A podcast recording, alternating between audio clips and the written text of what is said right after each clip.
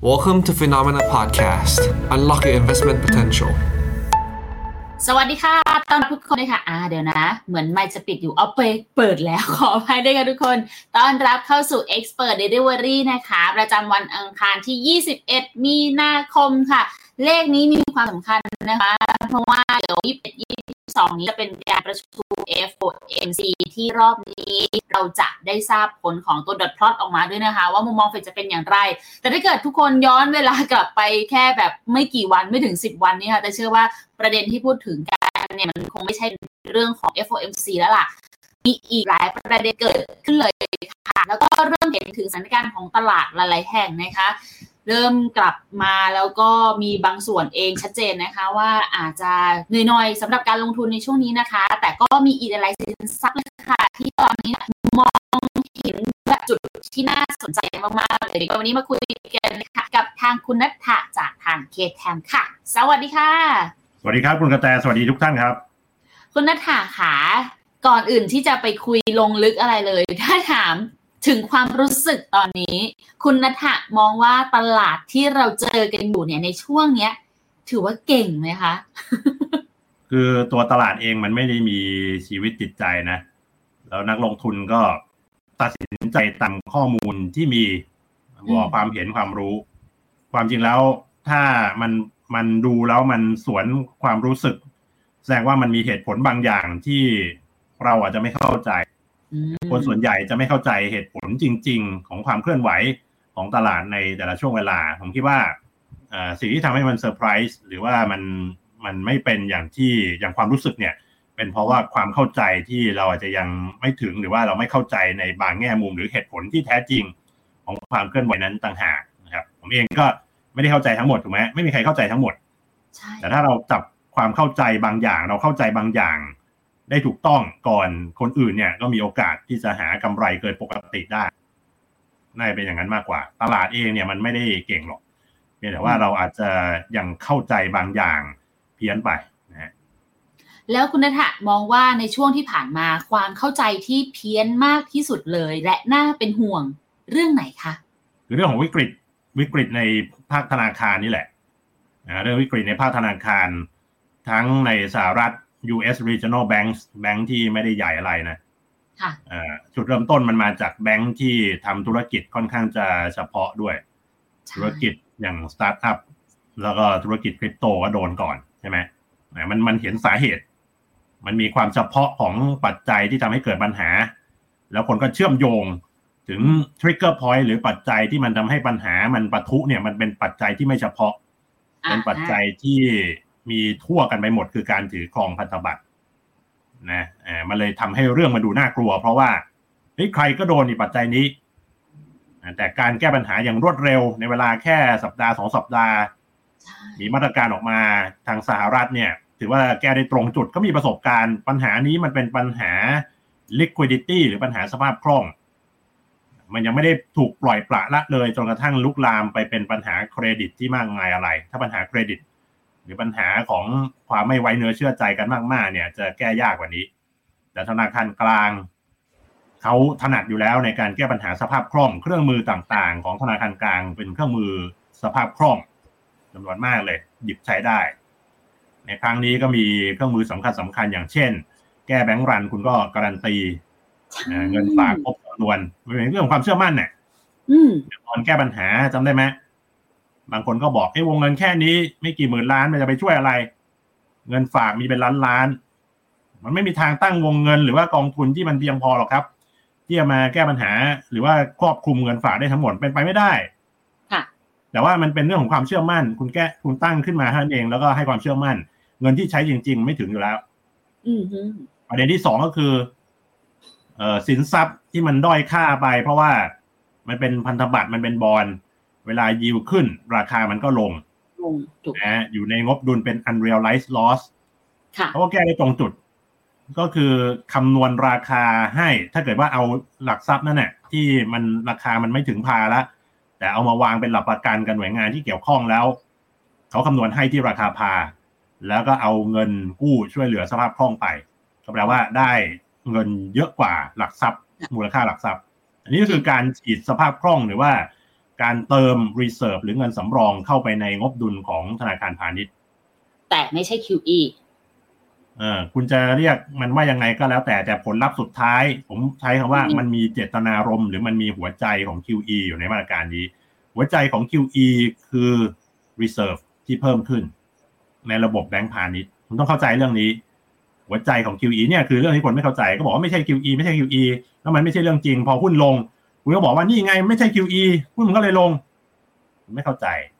ถูกไหมแล้วบอกว่าตลาดมันเก่งตลาดไม่เก่งหรอกแต่คุณไม่เข้าใจ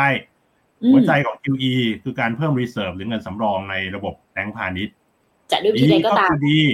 แก้ปัญหาตรงจุดก็คือตรงจุด แก้จบก็คือจบ หลังจากนั้นเนี่ยมันมีเรื่องประปรายอะคือเดี๋ยวไอ้แบงก์นั้นแบงก์นี้เดี๋ยวมันจะไอ้ราคาหุ้นลงอะลามไปที่ Credit Suisse อะ Credit Suisse คุณเห็นชื่อแบงก์เก่าแก่แบบนี้แต่มันมีเรื่องว่ามันจะล้มใช่ไหมค่ะคุณก็เชื่อมโยงละ2008กลับมาอีกแล้ว นี่แหละ Bear Stearns Bear Stearns มันต้องต่อด้วย Lehman Brothersอุ้ยต้องแมทคุณเคยชินกับหนังไอ้นี่มากเกินไปหรือเปล่า หนังรีเมคอะไอดาราคนนี้มันเล่นเป็นตัวนี้อ่าเดี๋ยวฮะมันมีดาราอีกคนหนึ่งมาเล่นเป็นอีกตัวหนึ่งคุณดูหนังรีเมคจน จนเคยชินหรือเปล่าไอเหตุการณ์เนี่ยมันไม่จำเป็นจะต้องแมทกันอย่างหนังรีเมคหรือว่าสีที่คนชอบทำกัน แล้วก็เลิกทำไปละก็คือการเอากราฟนึกออกไหมเอากราฟอ๋อ2008เอากราฟ วิกฤตของต้นแต่ละรอบเนี่ยเอามาทาบอ่ากับไอไอกราฟหุ้นปัจจุบันเราบอกว่าเนี่ยมันถึงตรงนี้แล้วเดี๋ยวมันจะลงลงลงท่อไปเลยหุ้นเนี่ยดัชนีหลักทรัพย์ใช่ไหมแล้วก็พอมันไม่ใช่ก็เลิกทำไป นี่ก็เหมือนกัน โอ้ Credit Suisse คือ Bear Stearns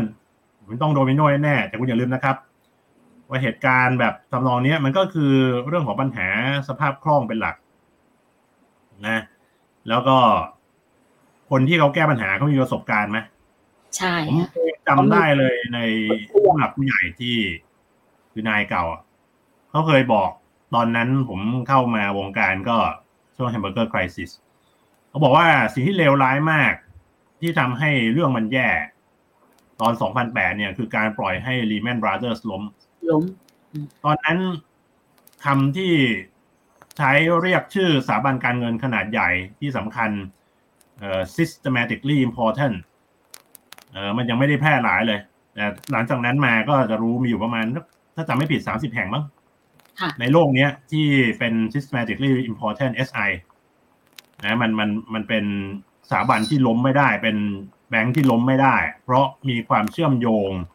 transaction ที่เชื่อมโยงโยงใยมหาศาลเลย ถ้าล้มแล้วมันจะเป็นโดมิโน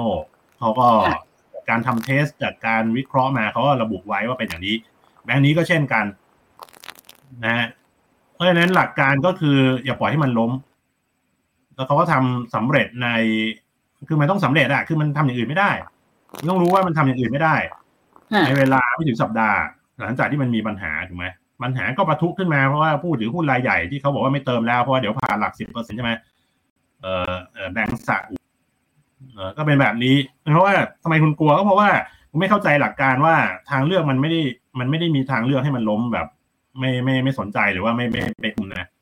มีทางที่หนึ่งก็คือให้คู่แข่งมาซื้อไปก็อย่างที่เห็นก็สำเร็จไปแล้วทาใช่งที่สค่ะองก็คือ เออก็คือแบงก์เอ้ยก็คือรัฐเข้ามาควบคุม นะ nationalize นะทางแรกที่สุดทางที่สองเนี่ยมันจะแย่กับผู้ถือหุ้นนะผู้ถือหุ้นก็เลือกทางแรก แล้วก็มีการช่วยเหลือจากรัฐเต็มที่เพื่อให้มันเกิดให้ได้อะดีลตรงเนี้ยคือแทบจะไม่ต้องลุ้นว่ามันว่ามันจะสำเร็จหรือเปล่าแค่ดูว่าราคาเท่าไหร่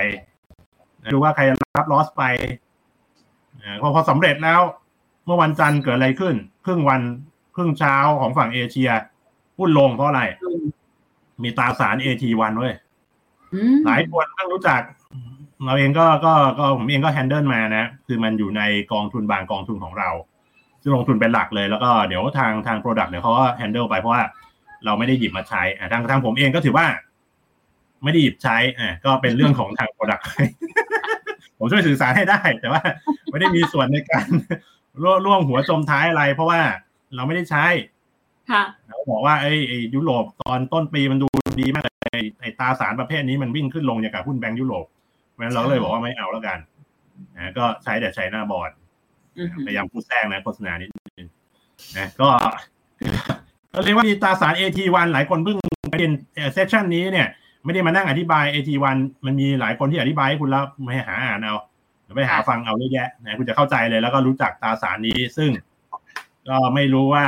ต่อไปเนี่ย ยังจะลงทุนกันอีกไหมก็หวังว่านะ เดี๋ยวเดี๋ยวเขาเขาก็มีบางค่ายโกลแมนแซกบอกเอ้ย RIP อืม Recidivis ก็ไม่รู้อะแต่คุณอาจจะเพิ่งรู้จักมันในช่วงวาระสุดท้ายหรือว่ามันอาจจะไปต่อก็ได้นะเราไม่รู้เพราะว่า ทาง EU ก็พยายามที่จะแยกตัวออกคือคือคือมันไม่ได้อยู่ด้วยกันอยู่แล้ว คือสวิตเซอร์แลนด์เนี่ยที่เขาที่เขามีปฏิบัติการโหดเชือด AT1 ยกก๊วนเนี่ยนะ ของของ Credit Suisse เนี่ยเขาก็ไม่ได้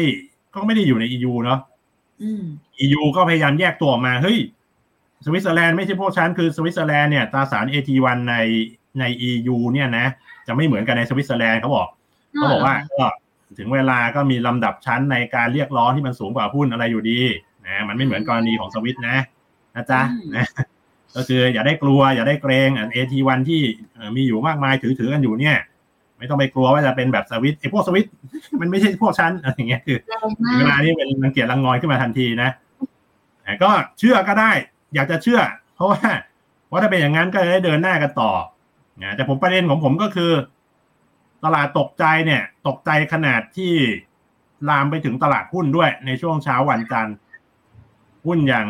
ฮ่องกงแบงก์อะ HSBC ลงไปตั้งหกเปอร์เซ็นเพียงเพราะว่า ก็มีข่าวเขียนมันไม่ได้เป็นข่าวอะไรเลย คือเขาก็เขาก็ระดมเงินผ่านไอตราสารนี้เป็นก็มีบ้างอยู่แล้วอะไรอย่างเนี้ยก็บอกว่านี่ไง มีการระดมเงินผ่านตราสารประเภทนี้ในไม่กี่สัปดาห์ก่อนแล้วก็กดหุ้นลงไปหกเซนคืออย่างนี้กันเลยนะคือคือคือเรียกว่า ข่าวดีไม่เป็นข่าวดีอะเช้าวันจันทร์ทำอะไรที่มันเป็นข่าวดีมากเดี๋ยวผมจะพูดถึงเรื่องนี้แล้วก็อยู่ในชื่อเรื่องด้วย ก็เลยกดหุ้นลง ผมก็บอกว่า เออตลาดหุ้นครับ ไม่รู้บอกกับใครนะก็เขียนเขียนไปเปรยเพราะว่ามันไร้สาระจริงๆตลาดหุ้นครับให้เวลาลงถึงอย่างมากถึงวันอังคารนะครับโอ้โหว่า เพราะว่าปัจจัยที่ผมกำลังจะพูดถึงตรงเนี้ย มันเป็นปัจจัยที่ทำให้หุ้นมันขึ้นเท่านั้นอืมลงไม่ได้หุ้นหุ้นมันลงไม่ได้ ตอนนี้ ตอนนี้ ตอนนี้ทราบกันหรือยังครับว่าหุ้นมันลงไม่ได้ อืมทราบกันยังครับว่าหุ้นมันลงไม่ได้ หุ้นหุ้นมันอัลนงนี้คือไม่ได้คอหลักเลยใช่ไหมคะทั่วไปอันนี้ใช่คือใช่ใช่ที่ที่ที่เราบอก coordinated action เนี่ย มันทำให้หุ้นมันลงไม่ได้เข้าใจเดี๋ยวเดี๋ยวคุณจะเข้าใจจากนี้ผมจะอธิบาย แต่เอาเรื่อง AT1 ก่อนอืม AT1 ทำไมผมคิดอย่างนั้น เพราะว่า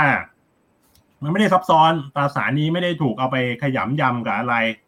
มันก็ตรงไปตรงมาใครออก issue มาคุณไปหาดูก็ได้ ใครถือไว้คุณก็ไปดูเอา ไม่มีอะไรเลยไซส์ก็ประมาณหนึ่งในในตลาด fixed income มันกว้างใหญ่ไพศาลเขาบอกว่าเป็น niche market ด้วย ก็มีการถือในกลุ่มของเวลกลุ่มของคนที่ค่อนข้างจะเข้าใจนะเขาก็คงไม่ได้ถือทั้งหมดอะก็เป็นตราสารที่มีความเสี่ยงสูงมากเนี่ยที่คนก็ทราบกันมันยิวมันดีมากนี่ มันก็ต้องเสี่ยงสูงอยู่แล้ว นะก็ก็ก็เป็นตัว มันเป็นตราสารที่ถูกสร้างขึ้นมาเพื่อที่จะเพื่อที่จะลดความเสี่ยงที่ลดความเสี่ยงที่แบงก์จะล้มหรือว่ามีปัญหาแบบเครดิตสวิสอย่างเงี้ยทำไมถึงแก้ง่าย ก็เพราะว่า AT1 รับไปไง และราคาที่ซื้อกันเนี่ยสามพันล้านจ่ายไม่เต็มด้วยถูกป่ะใช่เอค่ะอสองพันสองบวกหนึ่งสามพันนะ แต่ว่า AT1 ที่รับเละไปอะรับ รับ รับเต็มเต็มๆไปหมื่นกว่านะ แปลว่าอะไรแปลว่าอะไรเหมือนจ่ายสองจ่ายสองพันจ่ายสองพันบวกรัดหนึ่งพันได้ได้ได้ลดหนี้ไปได้ลดหนี้ไปหมื่นกว่าถือว่าอ่าความจริงไม่ได้ลดหรอกเพราะว่าเงื่อนไขมันบอกไว้ว่ามันไลท์ออฟได้ อันนี้เป็นเรื่องเรื่องรายละเอียดนะที่เดี๋ยวจะบอกว่า มันเป็นนกลไกที่ช่วยทำให้ไอ้ systematically important bank เนี่ย มันไม่สร้างปัญหาง่ายๆอ่าคือคือทุกครั้งที่มีวิกฤตอะมีคนสอนผมเอาไว้ มีฟันเมเจอร์คนหนึ่งเคยสอนผม มีหลายคนสอนผม แต่เรื่องผมจำจำมาแล้วก็เอามาใช้เขาบอกว่า วิกฤตมันจบเมื่อมีใครสักคนเจ๊ง ต้องยอมรับเจ๊งต้องยอมเจ๊งไป ต้องเจ็บถึงจะจบอ่าเจ๊งถึงจบมันต้อง มันเกิดวิกฤตแปลว่ามันเกิดรูรั่วบางอย่างในในระบบอะ มันต้องมีใครมันต้องไอไอใครมันต้องไอรับไอไอผลจากการมีรูรั่วเนี่ย มันต้องรับผลขาดทุนไป รอบเนี้ย ผมก็ด้วยความอะไรเดียเห็นอกเห็นใจเขาบอกว่ามันก็คือก็คือตราสารคนถือตราสารกลุ่มนี้นั่นแหละ ซึ่งก็กระจัดกระจายไปอยู่ในเอเอเอ community การลงทุนต่าง ๆ นะค่ะก็ก็เขาเลือกกันมาอย่างนี้ ที่จะแก้ปัญหากันอย่างนี้แล้วเป็น กรณีที่รัฐเข้ามาแทรกแซงทำให้ไม่ได้ผ่านการโหวตอะไรทั้งนั้นนะมันก็เป็นอย่างนี้แล้วก็แต่ว่าจะบอกว่าในฐานะที่ถ้าเกิดว่าคุณไม่ได้เกี่ยวข้องกับตราสารนี้โดยตรง มันไม่เกี่ยวอะไรกับคุณจริงอืมมันจะเกี่ยวพยายามจะเกี่ยวตอนเช้าวันจันทร์ซึ่งมันไร้สาระมากผมบอกให้เวลาหุ้นลงแค่ถึงวันอังคาร มันก็ขึ้นมาตั้งแต่เมื่อวานแล้วตั้งแต่ session trade ไอ้ยุโรปเมื่อวันยุจันโรทปร์ future ก็ขึ้นแล้วค่ะไม่เลยมันมันเข้าใจง่ายถ้าอะไรเข้าใจง่ายนะ ถือว่าเป็นเรื่องไม่ดี มันจะมันจะจบเร็วในตลาดนะ แล้วเขาก็จะเดินหน้ากันต่อหาปัจจัยอื่นต่อเวลาตลาดมันปรับตัวเสร็จนะเพราะฉะนั้นก็ตลาดก็เลยกลับมาในวันนี้เนี่ยทำไมหุ้นไทยก็ขึ้นมาขนาดนี้ หุ้นที่อื่นขึ้นมาขนาดนี้ น้ำมงน้ำมันใช่ไหมขึ้นกันทองแดงอะไรขึ้นมาสี่เหรียญต่อปอนด์ทำไมเป็นอย่างนั้น นี่ครับ coordinated action คุณกระแต่สามารถค่ะขึ้นภาพที่ผมให้ไปได้ไหมนี่ไงคะน้องน้องข้างหลังบ้านขอขึ้นบพระให้คุเลณยมาก นี่ไม่เซ็นเซอร์เพราะว่าไม่รู้ว่ามีเรื่องลิขเดี๋สิยทวธิ์อะไรจะมีบ้างคำถามจากท่านนี้ด้วยผมก็ขอขอขอบพระคุณโทริยามะอากิระ ผมจำชื่อคนเขียนได้ ไม่ได้ขอเข้ามา แต่ว่าชอบมากเลย ทีมซุปเปอร์ไซย่ามันได้หกตัวพอดี ไม่รู้เขียนวาดซ้ำแบบเพราะว่าเมื่อสุดสัปดาห์เนี่ย เฟดนับนับนับหนึ่งนะ เฟดธนาคารกลางแรกอันดับหนึ่งของโลก ECB นำทีมอีกห้าแบงก์ก็คือ เอ่อเอาหลังบ้านเขา Bank of Canada BOC ซีเอ่อ European Central Bank ECB Bank of England BOE Bank of Japan BOJ แล้วก็ตัวตัวต้นเรื่องเอ่อ Swiss National Bank SNB นะรวมได้หกแบงก์เนี่ย เป็นทีมซุปเปอร์ไทยาเนี่ย ก็ผุดมาตรการคุณไปดูเว็บไซต์ของทุกแบงก์ที่ว่ามาเขาจะเขาจะโพสต์ข้อความเดียวกันบนเว็บของเขา coordinated action อืมอันนี้ก็คือ เป็นการจับมือกันเสริมสภาพคล่องด้วยเครื่องมือเดียวกัน ที่เรียกว่า USD swap line ดอลลาร์ US ดอลลาร์ swap lines นะนึกภาพให้เป็นรูปธรรมคือมันคล้ายๆ กับท่อ ท่อที่ต่อมาจากเฟดนะคือเฟดเจ้าเป็นเจ้าของดอลลาร์ใช่ไหมแล้วก็วิกฤตการเงินโลกเนี่ยมันจะมีมันจะมีองค์ประกอบอย่างหนึ่งที่มันทำให้ปัญหามันลุกลามก็คือ การขาดแคลนสภาพคล่องเงินสกุลดอลลาร์ เพราะฉะนั้นถ้าเกิดที่ไหนขาดแคลนเนี่ยก็ central bank ของที่นั่นก็มาขอกู้ยืมไปผ่านผ่านไอ้ธุรกรรม swap นะก็เรียกว่า line swap เนี่ยก็เปิดไว้เปิดช่องไว้จะใช้ไม่ใช้คุณก็มีมีมีช่องนี้มาให้ใช้ ถ้าอยากได้ก็มาเปิดเหมือนเปิดก๊อกเอาอะอืมทีนี้ไอ้ท่ออันเนี้ยหรือว่าธุรกรรม swap line ปกติทำกันทุกเจ็ดวันอ่าแต่ว่าตอนนี้เป็นภาวะฉุกเฉินเขาก็เปิดให้เป็นรายวันไปเลยแปลว่ามีสภาพคล่อง อย่างเพียงพอสภาพคล่องดอลลาร์นะคุณจะเห็นว่าดอลลาร์มันดอลลาร์มันก็อ่อนค่าลงใช่เห็นไหมเพราะว่ามัน supply พอนี่ถ้ามันไม่ขาดแคลนมันก็ด้อยด้อยราคาลงอ่าแล้วก็มาตรการเนี้ย coordinated action โดยใช้ US ดอลลาร์ swap line ถ้าใครเคยผ่าน 2008 2009 มาหรือแม้แต่ หรือแม้แต่ไอ้วิกฤตโควิดล็อกดาวน์ 2020 ผมก็จะเคยได้ยินเรื่องนี้ทำไมวิกฤตโควิดล็อกดาวน์ 2020 ผมถึงกล้าซื้อ กล้าซื้อ bottom เพราะว่ามีเครื่องมือนี้ไง ผมจำได้เนี่ย2008 2008ผมเคยหมดตัวมาแล้วจำแม่นแสเลดยงว่าเดี๋ยวเดี๋ยวแสดงว่าดอลลาร์ swap line นี่เป็นอารมณ์เหมือน รวมตัวกันหกแล้วก็เรียกเทพเจ้ามังกรขึ้นมาได้อย่างนั้นเลยไหมคะคืออะไรแบบเนี้ย แล้วแต่คุณจะจินตนาการเอาไปเขียนการ์ตูนเอาอะไรก็ได้แต่ผมกำลังจะบอก แล้วผมพูดมันเมื่อวานตั้งแต่เมื่อวานยันวันเนี้ย ผมพูดมันวันหนึ่งแบบหลายสิบรอบเพราะว่า ต้องการให้มันตราตรึงไปในความทรงจำของทุกท่าน เพราะมันใช้ได้ตลอดไป ผมเจอมาได้รับบทเรียนในปี 2008 ผมเอามาใช้ นะ แก้ปัญหาให้ลูกค้าทำอะไรมากมาย ที่มีประโยชน์ได้มากมายในปี 2020 แล้วผมก็มาใช้ในรอบนี้ นี่มันเพิ่งจะผ่านมาวันสองวัน คุณได้เห็นพลานุภาพของมันแล้ว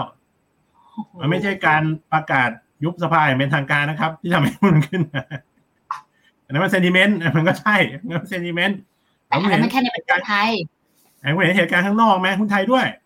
อืมทั้งหมดเลยทั้งโลกเลย คือสภาพคล่องไม่ขาดแล้วสภาพคล่องดอลลาร์ไม่ขาดคุณพอจะเรียนรู้แล้วในช่วงที่ผ่านมาเวลาเกิดวิกฤตดอลลาร์มันมักจะแข็งค่า มันคือการขาดแคลนดอลลาร์นะโดยเฉพาะในช่วงเวลาที่เฟดขึ้นดอกเบี้ยอย่างนี้เอ่อการขาดแคลนดอลลาร์มันก็ส่งผลรุนแรง แล้วก็ถ้ามันปล่อยมันไว้มันก็จะลามไปถึงเศรษฐกิจจริง นะการชำระหนี้ต่างๆ โดยเฉพาะทางฝั่งของ emerging market นะก็จะหนักนะครับถ้าเกิดเปิด swap line แบบนี้แปลว่า supply ของดอลลาร์มันก็ปล่อยกันไปเป็นทอดๆอะปล่อยให้แบงก์พาณิชย์แบงก์พาณิชย์ก็ไปทำอย่างอื่นได้ทำธุรกรรมอะไรอย่างอื่นได้ถูกไหมแล้วปล่อยมันปล่อยมันห้าท่ออย่างนี้เลย เพราะฉะนั้นตรงเนี้ย supply ดอลลาร์เพียงพอ คือค่ะเรียกว่าสภาพคล่องเนี่ยกลับคืนเข้าสู่ตลาดถูกไหมอ่าคุณเชื่อมโยงนะอ่า swap line นี่คือไอ้ coordinated action เนี่ยคือสุดยอดของมาตรการผมบอกเลย ในโลกนี้นะ ไม่มีมาตรการไหนที่จะรุนแรงเท่านี้ คุณเคยคุ้นเคย QE ที่ต่างคนต่างทำถูกไหมแต่ว่าไอ้ swap line coordinated action หรือ coordinated action เนี่ยจะไม่ได้มีแค่ swap line ก็ได้ การทำ QE พร้อม ๆ กัน การผ่อนคลายไอ้ด้วยนโยบายคล้ายๆ กันพร้อม ๆ กันก็ทำได้ ถือว่าเป็น coordinated action ถ้าคุณเห็นสัญญาณแบบนั้น แบบไม่เป็นทางการก็ได้ นั่นเป็นเรื่องที่ดี แต่นี่ทาง swap line นี่เป็นเรื่องที่เป็นทางการเลย คือจับมือแล้วก็ออกมาขึ้นเว็บไซต์พร้อมกัน ประกาศพร้อมกันไปเลยนะก็แปลว่าสภาพ supply ของเงินดอลลาร์นี่มันเพียงพอ ลองย้อนกลับไปสัปดาห์ที่แล้วเกิดอะไรขึ้นบ้างโอ้โหเรื่องมาตรการที่คำนวณราคาหลักประกันให้กับแบงก์เล็ก ให้กับสถาบันการเงินในสหรัฐเอามาวางไว้แล้วเอาเงินกู้ช่วยสภาพคล่องไป ก็เป็นมาตรการเสริมสภาพคล่องสภาพคล่องอะไรสภาพคล่องดอลลาร์ด้วยถูกไหมแล้วมีการค้ำประกันเงินฝากเนี่ยมันมาเป็นอย่างนี้เลย แล้วก็เรียกว่าสุดยอดของของเครื่องมือเสริมสภาพคล่องต่างๆ ถูกนำมาใช้อย่างรวดเร็ว เพราะเขามีบทเรียนแล้วว่า ปล่อยไปไม่เป็นผลดีอะไร แล้วถ้าปล่อยไปเนี่ยระยะเวลาที่นานแบงก์รันก็ดี หรือว่าไอ้เรื่องของสถาบันการเงินมีปัญหาก็ดี ถ้าเกิดคุณปล่อยไปข้ามสัปดาห์ แล้วทำให้เกิดความไม่เชื่อมั่นนะ มันจะลามไปถึงเศรษฐกิจจริงทำให้คุณแก้ปัญหายากขึ้นถูกเพราะฉะนั้นการแก้ปัญหารอบนี้เนี่ยทำอย่างรวดเร็ว ตกลงแล้วคุณยังคิดอยู่ไหมว่าCredit Suisse มันคือ Bear Stearns แล้วเหตุการณ์ต้องดำเนินต่อไป แล้วคุณก็นั่งเอากราฟ 2008 มาตี แล้วบอกว่าไอ้ S&P 500 จะต้องเดินตามนั้น คนมันมีประสบการณ์นะครับ คุณเคยเดินออกไปจากบ้านแล้วคุณตกท่อ แล้วคุณแล้วคุณก็กลับมาล้างตัวเดินวันถัดไปคุณเดินทางเดิมป่ะครับ นะ ถ้าคุณเป็นคนที่เป็นวิญญูชนที่มีเรียนรู้จากประสบการณ์เนี่ยคุณไม่ทำอย่างนั้น แล้วรอบนี้เห็นไหมก็ไม่ปล่อยให้แบงก์ซิสเ e มติกมันล้ม แล้วก็นำเครื่องมือที่มีประสิทธิภาพ เครื่องมือที่อย่างยาแรง ถือว่าเป็นยาแรงมาใช้อย่างรวดเร็วถูกไหมเพราะว่าปัญหามันก็สโคปอยู่แค่นี้นะแล้วก็แล้วก็ทำเหมือนเจอทำอะไรไป เนี่ย coordinated action มาแล้ว แล้วก็ในวันใกล้ๆเคียงๆกันเนี่ย วันศุกร์ที่ผ่านมาจีนทำอะไรลด triple R โอ้โอ้ลลืดมอัตราการสำรองไปสลึงหนึ่งปลดปล่อยสภาพคล่องคำนวณอย่างรวดเร็วห้าแสนล้านหยวนอ่าในในทีมที่ไม่ใช่ซูเปอร์ไซย่าอาจจะเป็นชาวดาวนาแม็กปิเพโกราะโลสุขภาอะพคล่องเขาเหมือนกัน เออ เพราะฉะนั้นเนี่ยมันเป็นเรียกว่า coordinated action แบบ เอ่อ ห้าบวกหนึ่งหนึ่งบวกห้าบวกหนึ่งคุณจะใช้สูตรอะไรก็ใช้สูตรอะใช่มันเกิดขึ้นแล้วจีนทำเพื่ออะไร ตัวเลขเศรษฐกิจเขาออกมาดีเขาบอกว่ามันไม่พอไงใช่เออมันควรจะเสริมสภาพคล่องเพิ่มนะครับ ส่วนดอกเบี้ยเนี่ยไม่ลดไม่เป็นไร เพราะว่าเฟดกำลังจะขึ้นดอกเบี้ยในสัปดาห์นี้ แล้ว probability สำหรับเฟดที่จะขึ้นดอกเบี้ยวันพุธเนี้ยนะก็เกินสามในสี่นะครับก็คือเกินเจ็ดสิบห้าเปอร์เซ็นต์น่ะก็บอกว่าเฟดน่าจะขึ้นดอกเบี้ยยี่ห้า basis point ไม่น่ามีอะไรเปลี่ยนแปลง ขึ้นดอกเบี้ยได้นะไอแรงจูงใจในการที่จะซื้อพันธบัตรโดยเฉพาะตัวตอนนี้ตัวสองปีเป็นจุดโฟกัสนะครับ พันธบัตรอายุสองปีของสหรัฐ มันบ่งบอกว่าถ้ายิวสองปีลงไปเยอะๆ เนี่ย ตลาดค่อนข้างจะกลัวเรื่องของวิกฤตภาคการเงิน กลัวเรื่องของเศรษฐกิจนะคิดว่าเศรษฐกิจจะถดถอย แล้วเฟดจะต้องลดดอกเบี้ยลงอย่างรวดเร็วนะยิวสองปีมันจะสะท้อน ตอนนี้ยิวสองปีดิดเด้งมาเท่าไหร่ ลองไปดูเลย เด้งมาสิบกว่าปิ๊บกว่ายี่สิบปิ๊บขึ้นมาเหนือสี่เปอร์เซ็นต์ละอ่า ผมชี้ไว้ใน weekly strategy ฉบับฉบับเนี้ยฉบับล่าสุดบอกว่ายิวพันธบัตรสองปีจะเป็นตัวกำหนด ถ้ามันหยุดร่วงลงนะเอาแค่หยุดร่วงลงก็พอก็พอ แต่ตอนนี้เนี่ย พุ่งขึ้นมาประมาณสิบยี่สิบ bip นะพุ่งขึ้นมายี่สิบเอ็ด bip ตอนนี้สี่จุดหนึ่งสามห้าเนี่ยนั่งจ้องทั้งวันทั้งคืนเนี่ยนะถ้าเกิดมันหยุดร่วงลงเนี่ย มันก็ไม่มีแรงจูงใจที่จะทำให้คนนักลงทุนเข้าไปวิ่งไล่ซื้อบอลแล้วก็ทิ้งหุ้นทิ้ง commodityเขาก็กลับมาเขาก็ขายบอล แล้วเขากลับมาซื้อหุ้นซื้อ commodity นะก็เป็นอย่างนี้ เพราะฉะนั้นก็ผมจะบอกว่าความเข้าใจที่ถูกต้องก็คือเอวิกฤตไอ้สองอย่างเนี้ย วิกฤตภาคธนาคารในรอบนี้ มันเข้ามาเจอกับการแก้ปัญหาอย่างช่ำชอง ของผู้กำหนดนโยบาย และยาแรงก็มาอย่างรวดเร็ว มันเป็นการปลดล็อกปลดเปิดเขื่อนเรียกว่าผลข้างเคียงเนี่ยมันคือเปิดเขื่อนสภาพคล่อง ยาแรงอย่าง swap swap line เนี่ย หรือว่า coordinated action เนี่ยกลับมานะแปลว่า จากตรงนี้ไปเนี่ย facility ตรงเนี้ยไอ้ swap line นี่ยังอยู่จนถึงเอ่อสิ้นเดือนเมษาเป็นอย่างน้อย เพราะเขาต้อง make sure ว่ามันไม่มีปัญหาขึ้นมาอีก แปลว่าอะไรค่ะปัญหานี้สุดท้ายแล้วมันเปิดเขื่อนเปิดประตู ให้แก็บสภาพคล่องกลับเข้ามาในตลาดอีกครั้งเพราะตลาดลงก่อนหน้านี้เนี่ยเรียกว่าเศรษฐกิจมันดีมากไม่ได้มีปัญหาไม่ได้มีวิกฤตอะไรหุ้นมันแล้วก็เลยลงไงครับ เพราะมันขาดสภาพคล่องสภาพคล่องมันโดนขันมันโดนสูบออกเพราะว่าเฟดต้องสู้เงินเฟ้อตอนนี้เนี่ย เฟดมือหนึ่งเขาต้องไปเรียกว่าไปเปิดเขื่อนปล่อยน้ำเข้ามา แปลว่าอะไรอีกขาหนึ่งก็คือเอาเอาเอาตรงนี้ก่อน สภาพคล่องกลับมาแปลว่าอะไร แล้วสภาพคล่องก็ยังอยู่ตรงนี้ด้วย แปลว่า มันคล้ายๆกับอย่างนี้ ถ้าผมพูดคำนี้ขึ้นมาคุณจะเก็ตเลย มันคล้ายๆ กับเฟดพุทธไงครับโอ้คนคุ้นเคยแบบสิบกว่าปีที่ผ่านมาเนี่ยหุ้นสหรัฐขึ้นมาสิบกว่าปีจาก วันที่เก้ามีนาสองพันเก้าขึ้นไปจนจบตรงไอ้โควิดไครซิสสองพันยี่สิบเนี่ยสิบกว่าปีเนี่ย มันขึ้นมาแล้วก็ลงไปก็แค่พัก แล้วมันก็กลับขึ้นมาใหม่เนี่ยบูมาเก็ตยาวนานมาก เพราะคนเชื่อว่ามีสิ่งที่มองไม่เห็นที่เรียกว่าเฟดพุทอยู่พุทออปชันมันคือมันคือไอ้ตราสารอนุพันธ์เป็นสิทธิ์ในการขายถูกไหมคนมีพุทซื้อพุทไว้ก็แปลว่าไม่กลัวหรอกหุ้นลง เดี๋ยวได้กำไรเวลาหุ้นลง นะเขาเลยเอามาเปรียบเปรยเอามาเปรียบเทียบนะมันไม่ได้มีพุทธจริง ๆ ของเฟดหรอก เฟดพุทธก็คือการคล้ายๆกับการันตีที่มองไม่เห็นนะนะมันไม่มีการันตีแต่การันตีที่มองไม่เห็นในทางปฏิบัติ ว่าถ้าตลาดจะลงเมื่อไหร่เขาจะส่งสัญญาณผ่อนคลาย แล้วก็อุ้มราคาสินทรัพย์พยุงราคาหุ้นให้มันกลับขึ้นมาเป็นขาขึ้นจนได้ในสิบกว่าปีที่ผ่านมาก่อนโควิดเนี่ยนะเขาทำอย่างนั้นมันมีมันมีพุทธที่มองไม่เห็นที่เรียกว่าเฟดพุทธอยู่ทำให้คนเนี่ยศรัทธา ในหุ้นอเมริกาว่าเอ๊ยยังไงต้องมีสภาพคล่องจากเฟดที่เยอะไม่อั้น และเชื่อถือได้ว่าจะมาแน่ ๆ ในเวลาที่หุ้นมันลงไอ้หุ้นสหรัฐมันดีมากครับ แต่ตอนนี้เนี่ยผมบอกว่า coordinated action ที่มันจะยังอยู่ต่อไปด้วย เพราะมันมีความเสี่ยงไหมครับว่าแบงก์เดี๋ยวมีแบงก์อะไรจะล้มอยู่อะตราบใดที่ยังมีความเสี่ยงตรงนี้อยู่นะ เรียกว่าสบายเลยแล้วคุณจะขึ้นต่อ เพราะไอตัว coordinated action เนี่ยมันก็จะยังอยู่ ผมจะเรียกมันว่าอะไรล่ะ ไม่ใช่เฉพาะเฟดด้วย six banks put ก็ได้ เพราะเป็นนะโคเป็นออดิเนตไงทุกคนต้องใช่ร่วมมัมืนอเป็นเหมือนกับสภาพคล่องพร้อมใช้ เยอะไหม เยอะหกแบงค์ไม่ใช่แค่เฟดด้วย แล้วก็มากเพียงพอ แล้วก็เชื่อได้ว่า เชื่อได้ว่าจะมาในเวลาที่จำเป็นนะเพราะเพราะว่าตอนนี้เราเห็นแล้วว่าวิธีการแก้ปัญหาเขารวดเร็วมาก แก้ปัญหา แก้ปัญหาทวีปละสัปดาห์ รวดเร็วมากนะมีสภาพคล่องที่พร้อมใช้เยอะเพียงพอมาในเวลาที่จำเป็นแน่ ๆ มั่นใจได้ เพราะฉะนั้นมันคล้ายๆกับเฟดพุทนี่คือ central banks put นะในยุคปัจจุบันซึ่งค้ำยันราคาสินทรัพย์ต่างๆ มันคล้ายๆกับว่า ถ้าเป็นอย่างเนี้ยมันจะทำให้นักลงทุนเนี่ยมีความกล้าที่จะออกมานะออกมาลงทุนกับเข้าสู่ตลาดไปลงทุนสินทรัพย์ต่างๆ ตามปัจจัยพื้นฐานนะอะไรที่มันมีอัพไซด์เยอะๆปัจจัยพื้นฐานคืออะไรอัพไซด์เยอะๆ อยากได้กำไรเยอะๆอย่างเนี้ยคนจะกล้าเพราะคนอยากกลับมาหากำไรหค่ะลายอย่างมันมีโอกาสอยู่ตอนนี้ แต่คุณจะซื้ออะไร คุณจะซื้ออะไร นะ ผมจะบอกว่ามันมีอยู่สองสายเท่านั้นเอง สายแรก คือคุณกลับไปเล่นอะไรแบบเดิมๆหุ้น growth stock tech growth stock big tech ถูกไหมหรือว่าคุณอยากจะไปแบบ เออมีโอกาสนะ flow ก็เข้าเยอะอ่าลุ้นให้ป้าแกลุ้นลุ้นให้ป้าแกกลับมาสักที คุณอยากจะไปอย่างนั้นหรือเปล่า แต่ว่าจะไปอย่างนั้นเนี่ยผมจะเรียกมันว่าสายแรกนะอะก็มีความเชื่ออย่างหนึ่งคือเขาเชื่อว่า เดี๋ยวเงินเฟ้อมันจะลงไปเองค่ะและไอ้พวกนี้มันจะกลับมาหมด disinflation asset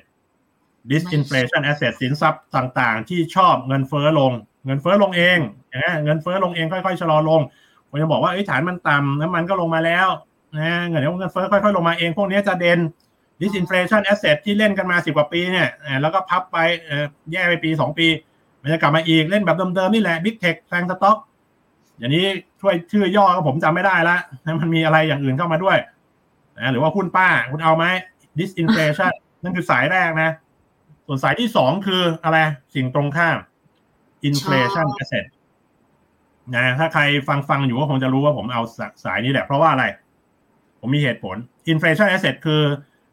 อยู่อยู่บนความเชื่อว่าเงินเฟ้อเนี่ย ไม่ได้ลงเร็ว นะแล้วก็เฟดก็ยังคงต้อง อาจจะต้องขึ้นดอกเบี้ย 0.25 ต่อไป อาจจะเยอะกว่าที่คิดไว้ก็ได้นะ อาจจะขึ้นไปถึง 6%ก็ได้นะอืมเดี๋ยวมันจะขึ้นแรงไม่ได้ขึ้นแรงอะสปีดในการขึ้นเนี่ย มันไม่แรงไม่ใช่มันไม่น่า 0.5 เพราะว่ามันเริ่มมันเริ่มเห็นความเสี่ยงไอ้ financial stability ละความเสี่ยงว่าไอ้ยคุณขึ้นไปแรงๆเนี่ย คุณอาจจะทำให้อะไรบางอย่างแตกก็ได้ แล้วก็แก้ไม่ทันนะเพราะฉะนั้น step ละ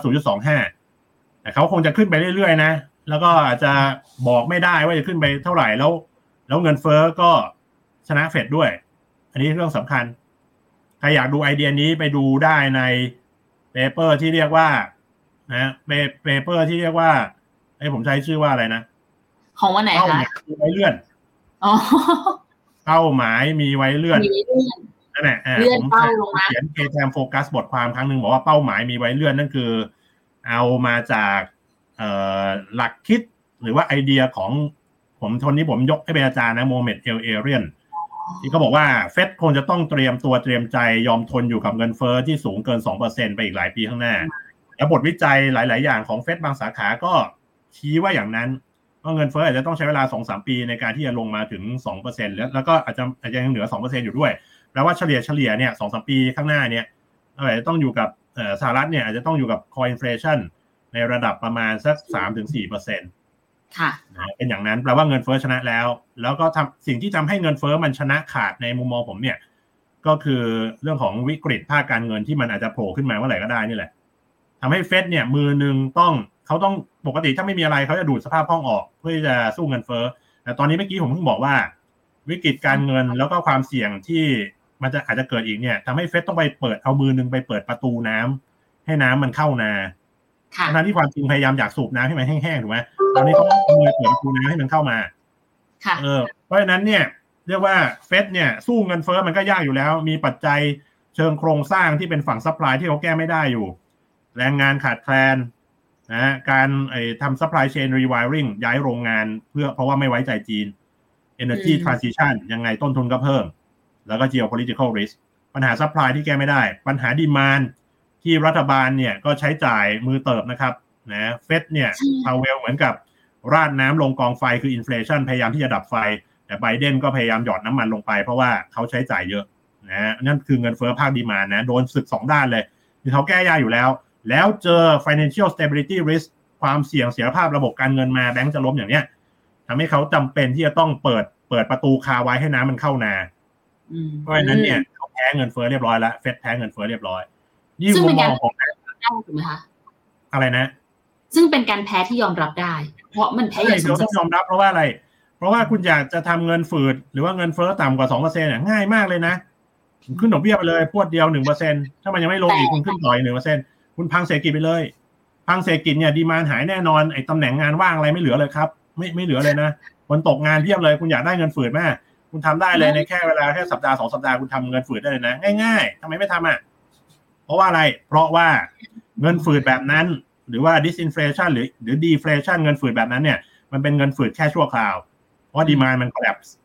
แล้วหายดีไปมาน collapse คุณทำให้ดีมานมันหายต่อไปได้ไหมให้คนตกงานแบบสิบเปอร์เซ็นต่อไปเรื่อยๆได้ไหม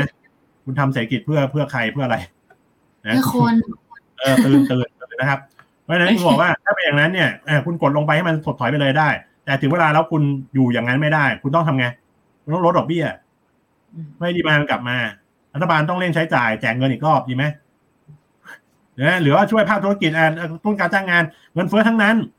แล้วคุณใช่ดีมานก็กลับมาดีมานกลับมาปุ๊บไอ้ปัญหาสี่ข้อเนี้ยมันแก้ยัง ไม่ได้แก้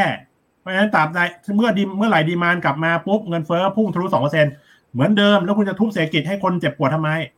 มันแก้อะไรไม่ได้ เฟดรู้เรื่องนี้ เฟดรู้ค่ะเรื่องนี้ เพราะฉะนั้นเขาจะไม่ทำ speed ดอกเบี้ยเรียกว่า how fast อะ นะการขึ้นดอกเบี้ย step หนึ่งอะ0.25แน่นอนไม่มีไม่มี step อื่นแล้ว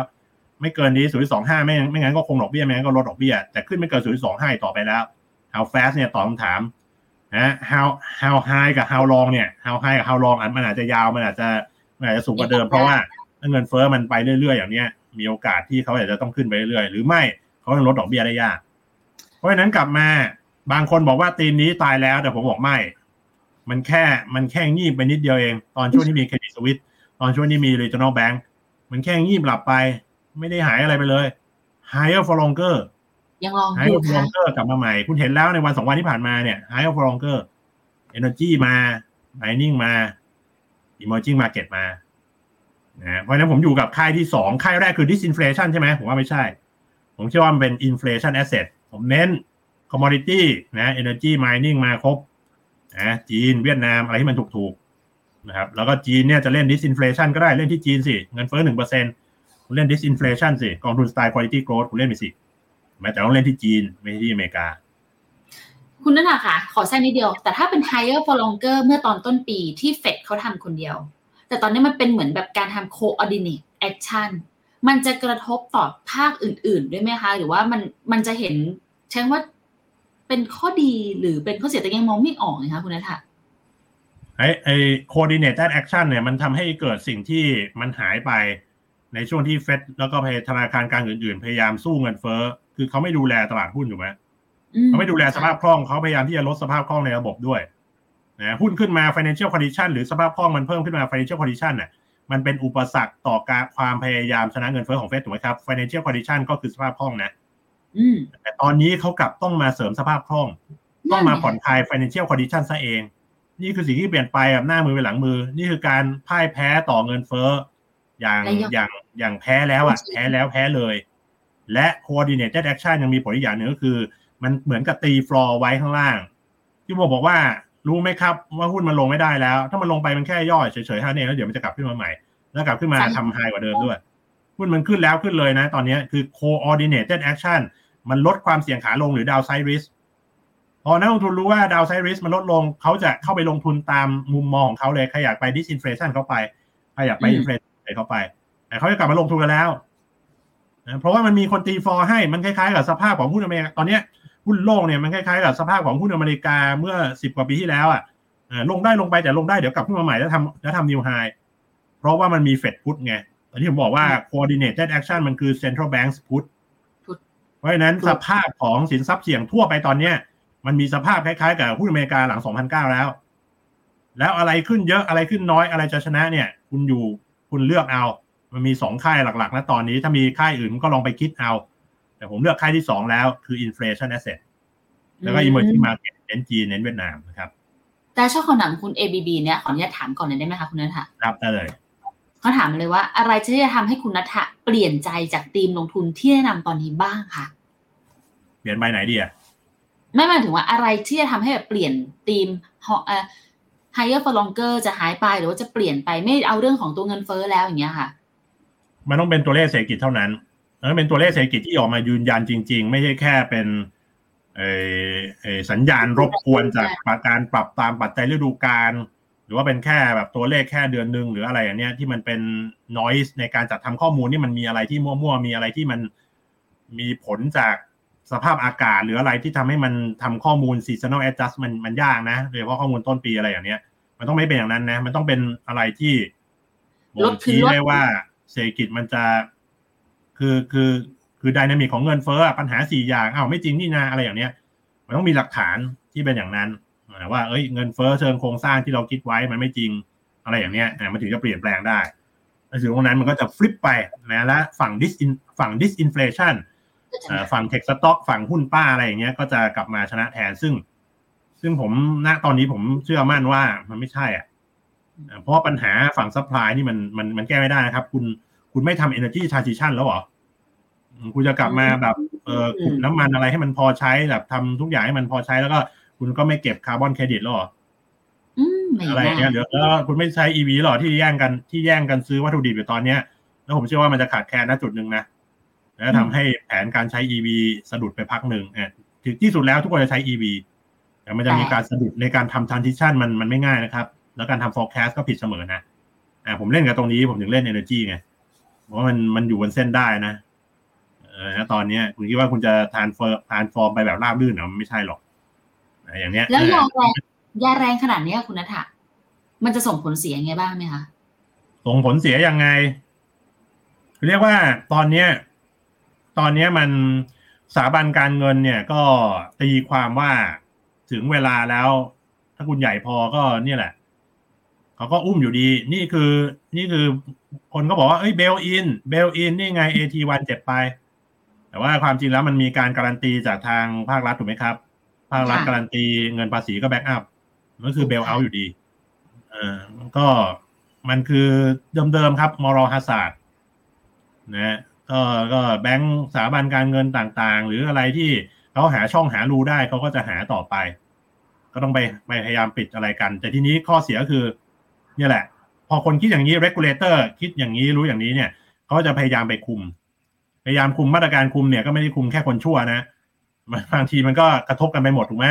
เออมันก็จะถูกค่ะเกิดมันก็จะเกิดเรื่องของ regulation ที่มันเป็นไซเคิลอะโดนัลด์ทรัมป์อะปัญปัญหารอบนี้ต้องบอกว่ามันมาจากโดนัลด์ทรัมป์ด้วย ที่เขาไปยกเว้นที่เขาไปไปปรับบางอย่างเพื่อให้แบงก์เล็ก ไม่เออเรียกว่าผ่อนคลายกฎระเบียบบางอย่างถูกไหมมันก็เลยหลวม เพราะฉะนั้นรอบเนี้ยเออวัฏจักรของกฎระเบียบมันจะกลับมาอีกรอบคือ วัฏจักรอย่างเนี้ยทุกอย่างเป็นวัฏจักรอะกฎระเบียบก็เหมือนกันคลายแล้วเข้มเข้มเกินไปแล้วก็คลายเข้มเข้มอะคุณจะได้ให้คือจุดสเสียมงดุลภาพมันจะดีมากใช่ไหมแล้วคุณแล้วรัฐบาลหรือว่าใครที่มาต่อจากนั้นก็จะ utilize เรื่องนี้ก็เอ้ยคลายมันเถอะมันจะได้เติบโตเยอะๆใช่ไหมอะทำทำอย่างนั้นถูกไหมตอนนี้ต้องกลับไปเข้มอีกกลับไปเข้มอีกก็คงจะทำให้อย่าง sector เนี้ยผมเองก็ไม่ได้สนใจละคือผมคิดว่าตอนนี้อย่างอย่างแม้แต่ capital security มันก็อาจจะราคาแย่ไป ผมยังคิดว่าถ้าเกิดว่ามันฟื้นๆขึ้นมาเนี่ย ทั้งตัวเนี้ยไอ้ตราสารอันเนี้ยหรือว่าทั้งหุ้นกลุ่มการเงินเนี่ยนะผมว่าก็ sell into strength ก็คือ ก็คือเปลี่ยนตัวเล่นไปเพราะว่าเพราะว่าไม่ได้ดอกเบี้ยมันก็ขึ้นใกล้จะสุดแล้ว มันไม่ได้มี มันไม่ได้น่ากลัวแล้วตอนเนี้ยคือคือมันรอดตายถูกไหมแต่ว่าในแนวโน้มการการสร้างผลกำไรอะไรเติบโตต่อไปอะมันมีจะมีแรงเสียดทานมากขึ้น จาก เวทจักรของ regulation หรือกฎระเบียบที่มันจะถึงรอบของการเข้มงวดยิ่งขึ้นละหลังวิกฤตอืมงั้นแสดงว่าไม่เล่นอ่าภายใต้คำว่าจุดพลุโภคภัณฑ์กับหุ้น on time high คำนี้ก็ยังคงมีจุดที่นักลงทุนต้องระวังอยู่ถูกไหมคะคือเรียกว่าไอ้ระวังคุณต้องระวังคุณไม่มีทางไม่ระวังของคุณขับรถบอกว่าเอ้ยถนนโล่งดีคุณไม่ระวังเหรอไม่ใช่นะนะคือคือเรียกว่าต้องเลือกไอ้ระวังเนี่ยคุณต้องระวังเสมอในในเวลาในเวลาที่คุณคิดว่าไม่ควรระวังน่าควรระวังอย่างเช่นเออคุณเห็นไฟเขียวมาแต่ไกลอย่างเงี้ยผมเคยเรียน defensive driving นะ เพราะว่าไปไปทำงานที่หนึ่งแล้ว แล้วคนแบบเสียชีวิตไปเยอะเขาขับรถแบบกำลังวัยรุ่นน่ะนะเขาจะไปเทรนแบบดีมากเลยใช้ไม่ถึงทุกวันเนี้ย defensive driving driving คือคือการขับรถแบบปลอดภัยสุดๆ เพราะว่าเจอไฟเขียวเนี่ย ต้องชะลอนะอ่าไม่ใช่ว่าคุณเร่งเร่งก็ใส่ไฟเขียวไฟเขียวต้องชะลอเพราะว่าคุณไม่เคยเห็นรถฝ่าไฟแดงเหรอใช่ค่ะหรือว่า เอออะไรอย่างเงี้ยคือคือ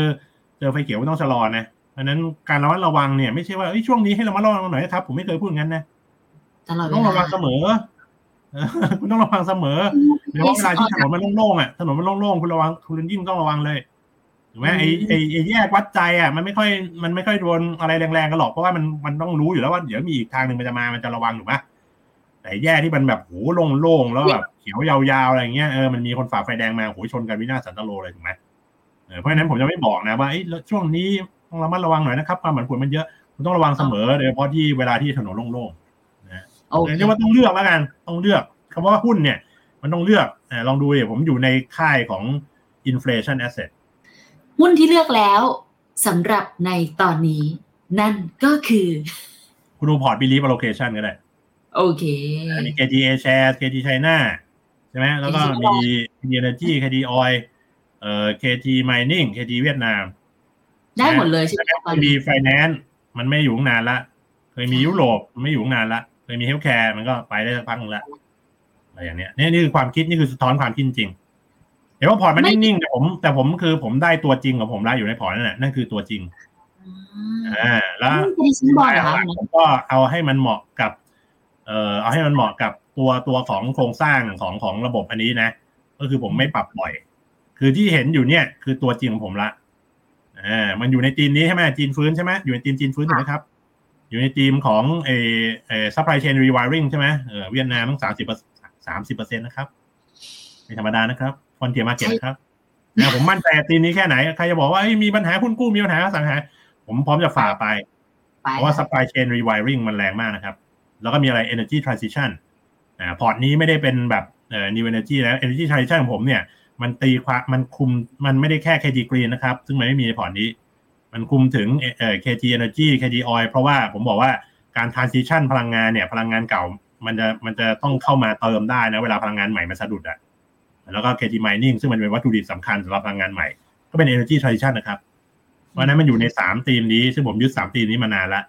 นะว่ามันไม่น่าจะเปลี่ยนแปลงในในภาวะที่หลายอย่างมันเปลี่ยนไปแบบธีมแมกโรอะไรเงี้ยเดี๋ยว disinflation เดี๋ยว inflation เดี๋ยว recession มันสลับกันไปสลับกันมาอย่างเนี้ยแต่ถึงเวลาแล้วมันจะมีผู้ชนะหนึ่งเดียว ผมเชื่อว่าคือ inflation นะชนะแล้วแล้วก็ปัจจัยกับเคลื่อนคุณก็ไปดูก็สามอันนี้อ่านั่นคือนั่นคือพอร์ตเนี่ยสะท้อนมากๆนะกระสีผมพูดไป ไม่มี KT China Bond เหรอคะ China Bond ก็พอร์ตนี้มันเป็นพอร์ตที่แบบเอาให้มันสุดอะคือ China Bond เนี่ย upside มันมันมันก็ไม่สู้ไม่สู้หุ้น แต่ว่าเป็นเป็นตราสารถ้าพูดถึงตราสารหนี้ถ้าจะมีตราสารหนี้นะพอร์ตนี้มันไม่มีตราสารหนี้นี่ ถ้ามีตราสารหนี้ผมเอาแค่อันเดียวคือ China Bondสาเหตุเพราะ เพราะว่าองค์ประกอบของมันมีองค์ประกอบของ currency ผมชอบเงินหยวน แล้วก็อืมชนะบอลเนี่ยเป็นกองทุนที่ duration เอ่อยืดหยุ่นได้ แล้วตอนนี้มันสั้นมาก duration มันสั้นกว่าตราสารหนี้อย่างอื่น แล้วตราสารหนี้จีนเนี่ยในในระยะสั้นถึงกลางคุณจะได้คุณจะเล่น cyclical recovery การฟื้นตัวตามวัฏจักรของจีนในระยะสั้นกลางคือ คุณจะได้คุณหวัง upside จากหุ้นกู้ค่ะ ถึงหุ้นกู้จีนเนี่ยยังอยู่ในราคาที่ถูกนะคือดีลที่สูงนะครับ เพราะว่ามันมาจากผ่านวิกฤตอสังหามาถูกไหมฮะมันยังมี spread ที่สูงมากคุณได้คุณหวัง upside จากหุ้นกู้แล้วก็ currency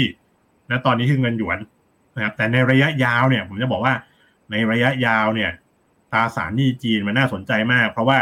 จีนเนี่ยเข้าสู่สังคมสูงอายุเต็มรูปแบบ แล้วก็เขามีปัญหาโครงสร้างประชากร ถ้าคุณจะบอกว่า disinflation เนี่ย ไม่ใช่ไม่ใช่อเมริกาไม่ใช่ยุโรปตอนนี้นะ นี่คือจีน จีนเงินเฟ้อหนึ่งเปอร์เซ็นต์นะครับ เงินเฟ้อหนึ่งเปอร์เซ็นต์นะต่ำที่สุดในโลก ถ้าต่ำกว่านี้มีอยู่ประมาณสามประเทศ คุณจำชื่อไม่ได้หรอกผมจำผมดูข่าวจำชื่อไม่ได้เลยคีจิกิสถานอะไรทำนองเนี้ยนะแต่จีนเนี่ยประเด็นเป็นประเทศที่คุณรู้จักที่เงินเฟ้อต่ำที่สุดในโลก แล้วมีปัญหาโครงสร้างประชากรคือเกิดเกิดน้อยตายเยอะนะเร่งเท่าไหร่ก็ไม่ค่อยเกิดนะแล้วก็เขาถึงต้องใช้โรบอทใช้อะไรต้องเยอะแยะตอนนี้ญี่ปุ่นไม่ใช่ประเทศเงินเฟ้อต่ำมากอะไรมากนะครับ เงินเฟ้อสี่เปอร์เซ็นต์นะ ดูค่ะของแพงมากเจ้าพ่อเจ้าพ่อเงินฝืดเนี่ย PPI ของจีนติดลบนะครับ คุณจะหาเจ้าพ่อเงินฝืดประเทศใหม่เนี่ย คือจีนนะเงินฝืด ตอนนี้ดอกเบี้ยเขาอะที่คุณเห็นว่าคงดอกเบี้ยเนี่ยสามเปอร์เซ็นกว่าถูกไหมครับต่ำกว่าอเมริกานะ แต่อเมริกาเนี่ยเงินเฟ้อหกจีนเนี่ยเงินเฟ้อหนึ่งนะถูกป่ะเฮ้ยเฮ้ยถือว่าสูงนะเงินไอ้ดอกเบี้ยอย่างเนี้ยดอกเบี้ยอย่างเนี้ยแล้วไอ้ในเมื่อกี้ผมบอกว่า cyclical recovery คุณหวังอ่าฮะอัพไซด์จากหุ้นกู้ แต่ว่าถ้า secular เนี่ย long term เนี่ย มันคือ disinflation นะครับ หรือแม้แต่ deflation ในความเสี่ยงของจีนหลัก ๆ คือไม่ใช่ inflation แต่เป็น deflation นะครับ เพราะว่าด้วยโครงสร้างอย่างเนี้ย hedging ฝืน society แน่อะไรต่างๆนะเอ้ยมันมันมันคือ deflation แล้วก็คนก็ออมเงินเยอะ แล้วก็ต้องต้องการ pension fund ต้องการ bank assurance อะไรที่แบบออมยันยาวๆอะเพราะฉะนั้นบอลจีนในระยะยาวเนี่ยมันจะเป็นองค์ประกอบสำคัญมากๆในพอร์ตของคุณ แล้วบอลบูที่แท้จริงเนี่ยแล้วเป็น bond bull อยู่นะตอนนี้เลยคุณไม่ต้องรอ bond bull ที่อื่น คือจีนนะครับ bond bull แบบระยะยาวแบบ secular เพราะฉะนั้น bond จีนเนี่ยเป็นอะไรที่เป็น story ที่น่าตื่นเต้นมากกว่าหุ้นจีนอีกหุ้นจีนนี่ความจริงแล้วเราเล่น cycle recovery แล้วต่อไปก็คือเล่น quality growth ตามธีมของไอ้ไอ้ policy winner ก็คืออ่านโยบายจีนไปทางไหนก็ไปที่นั่นน่ะเล่นหุ้นกลุ่มแคบๆที่น policy winner แต่ว่าการเติบโตโดยภาพรวมมันจะช้าลงเรื่อยๆอะหุ้นจีนโดยภาพรวมเนี่ยแบบไปซื้อดัชนีหุ้นจีนนี่มันไม่ใช่ไม่ใช่อะไรที่น่าสนใจนะที่เราซื้อเพราะว่าเราเล่นหุ้น active ถูกไหมครับ ถ้าคุณอยากเล่นหุ้นคุณไปแบบซื้อดัชนีหรือว่าเอาอะไรที่มันกว้างๆหลายๆทีมคุณไปเวียดนามไปนะแต่ว่าจริง ๆ แล้วเนี่ยสิ่งที่น่าสนใจของจีนคือ currency เปโตรหยวน ตอนนี้ผู้ผลิตน้ำมันเอ่อ commodity อะเขามาใช้เงินหยวนกันเยอะขึ้นมากๆเรื่อยๆนะแล้วก็ทิ้งเงินดอลลาร์ถูกไหมครับ แล้วอีกเรื่องหนึงก็คือบอลเพราะว่าบอลชอบเงินฝืดจีนเนี่ยเงินมันเสี่ยงจะฝืดเพราะฉะนั้นบอลจีนเนี่ยน่าสนใจที่สุดในในในในตลาดการเงินของจีนและ น่าสนใจที่สุดในในบรรดาตลาดบอลอื่นๆในโลกด้วย คุณอย่าไปดูแค่ yield นะดู dynamic ของไอ้เงินเฟ้อ dynamic ของไอ้เศรษฐกิจที่มันจะชะลอลงเนี่ยบอลจีนเนี่ยแหละคือสินทรัพย์ที่ผมเชื่อว่ามันจะเป็นดาวเด่นแบบมาก ๆ เลย ผมกอดไว้เลยไม่ว่าใครจะว่ายังไง ผมบอกว่าตราสารหนี้ต่างประเทศยังไงผมก็เอา China Bond ตราสารหนี้ต่างประเทศยังไงผมก็เอา China Bond China Bond China Bond KT China Bond China Bond ต้อง KT นะครับเพราะเรามีองค์ประกอบของ currency อยู่ด้วย ชอบในการเน้นย้ำมากค่ะอังั้นจะถามคำถามง่ายๆเลย ถ้าเป็นฝั่งจีนค่ะ เราไม่กลัว regulator แล้วเหรอคะทุกอย่างมีวัฏจักรผมนึกเมื่อกี้ผมอธิบายไปวัฏจักรของสถาบันการเงินในอเมริกาอะไรเนี้ยมันจะเป็นวัฏจักรที่เข้มงวดมากขึ้นขึ้นใช่ไหมไปเอ่อทำมาคลายกดล็อกอะไรจนกระทั่งเละตอนเนี้ยไบเดนก็รับไป ตอนนี้เขาจะต้องเข้มงวดมากขึ้น แต่จีนเนี่ยเข้มงวดมาปีสองปีนะครับ ตอนนี้เขาผ่อนคลายเขาอยากได้ GDP ห้าเปอร์เซ็นไม่ง่ายนะครับอ่าเพราะเพราะฉะนั้นมันวัฏจักรมันต่างกัน ถ้าถามเรื่องของ regulator ตอนนี้ว่าจีนเนี่ยเป็นเป็นโหมดของการผ่อนคลายเพราะเขาเข้มงวดมาเยอะเหมือนสะสมต้นทุนการเข้มงวดนโยบายมันก็คล้ายๆกันขึ้นดอกเบี้ย การเข้มงวดกฎระเบียบอะนะถึงเวลาแล้วลดเอลดผ่อนคลายกฎระเบียบก็คล้ายๆการลดดอกเบี้ยกระตุ้นเศรษฐกิจ แล้วเขาแล้วเขาก็กระตุ้นเศรษฐกิจด้วย เพราะฉะนั้นจีนเนี่ยขึ้นแล้วขึ้นเลยนะครับ ที่ผ่านมามันเป็นเกมมหาชนมันเป็นคอนเซนแซสแล้วทั้งโลกเนี่ยแทบทั้งโลกเห็นตรงกันว่ามันคือโอเวอร์เวทเพราะฉะนั้นมันหนักมากนะ มันขึ้นยากไง ถึงเวลามันจะต้องเขย่าไปเขย่ามาเขย่าไปเขย่ามาเนี่ยแต่ว่ามันขึ้นแล้วมันต้องขึ้นเลยอะคือเป็น cyclical recovery นะครับคือยังไงมันก็ต้องขึ้นนะคุณอย่าไปหวันไหวอะไรกันตรงนี้ ติดมาตั้งหลายปีถูกไหมราคาก็ถูกที่กิเข้า recovery early recovery เงินเฟ้อต่ำหนึ่งเปอร์เซ็นต์หลายปีค่ะมันคือสามต่ำคล้ายๆกับอเมริกา2009เลย เงินเฟ้อต่ำการเติบโตต่ำดอกเบี้ยต่ำอีกอย่างหนึ่งสูงเหมือนกับอเมริกาเหมือนกัน unemployment สูงไอการว่างงานสูงตอนนั้นอเมริกาว่างงานสูงเพ ราะฉะนั้น corporate เนี่ยได้ไปได้ทุกอย่างไปได้เวลได้ความมั่งคั่งจากการกระตุ้นไปทุกอย่างเลยเพราะว่าเอออำนาจต่อรองของลูกจ้างยังไม่ค่อยมี นั่นคืออเมริกาเมื่อ 2009-2010 นะครับ คุณอยากย้อนกลับไปตรงนั้นแม่คุณมาซื้อหุ้นจีน แล้วหุ้นจีนอืมอะไรที่มันจะได้เปรียบ quality growth 10 ปีที่แล้วเนี่ย quality growth stock หุ้นคุณภาพสูงเติบโตสูงเนี่ยดีมากเลยในอเมริกา เพราะว่าการเติบโตต่ำเงินเฟ้อต่ำดอกเบี้ยต่ำหุ้น quality growth เล่นในอเมริกา แต่ตรงนี้จากนี้ไปผมเชื่อเลย ตรงนี้ไปผมหมายมั่นมั่นมือ 10 ปีอย่างนี้ไปเนี่ย quality growth style เล่นที่จีน นั่นคือ KTA shares นะแต่ว่า cyclical recovery เนี่ย cyclical recovery เนี่ย คุณเอา all China และเป็น flexible style นั่นคือ KT China อืผมมมีมานะสามตัว KTA KTA share share KT China KT China China bond bond ทีมจีนต้อง KT เติมสายไปถามตั้งเยอะ สุดท้ายแล้วค่ะ ก่อนที่จะไปถามคำถามไอ้ตอบคำถามคุณทุกคนแล้วกันนะคะที่ส่งมาต่อจากนี้เนาะ ถ้าเราจะตั้งชื่อหัวข้อนี้ว่า coordinated action จุดพลุโภคภัณฑ์กับหุ้น all time highs ให้คุณนัทธะสรุปสั้นๆ แล้วกันค่ะว่ากับหัวข้อเนี้ยคนฟังหรือนักลงทุนควรต้องทำยังไงบ้างคะ all time high ผมแบ่งเป็นสองสาย ปีนี้ 2023 ผมเชื่อมั่นว่า ไม่มีการันตีนะครับ ขึ้นคำเตือนได้นะ all time high 2023 คือ set index นะ nifty India อืมทอง อืมน้ำมัน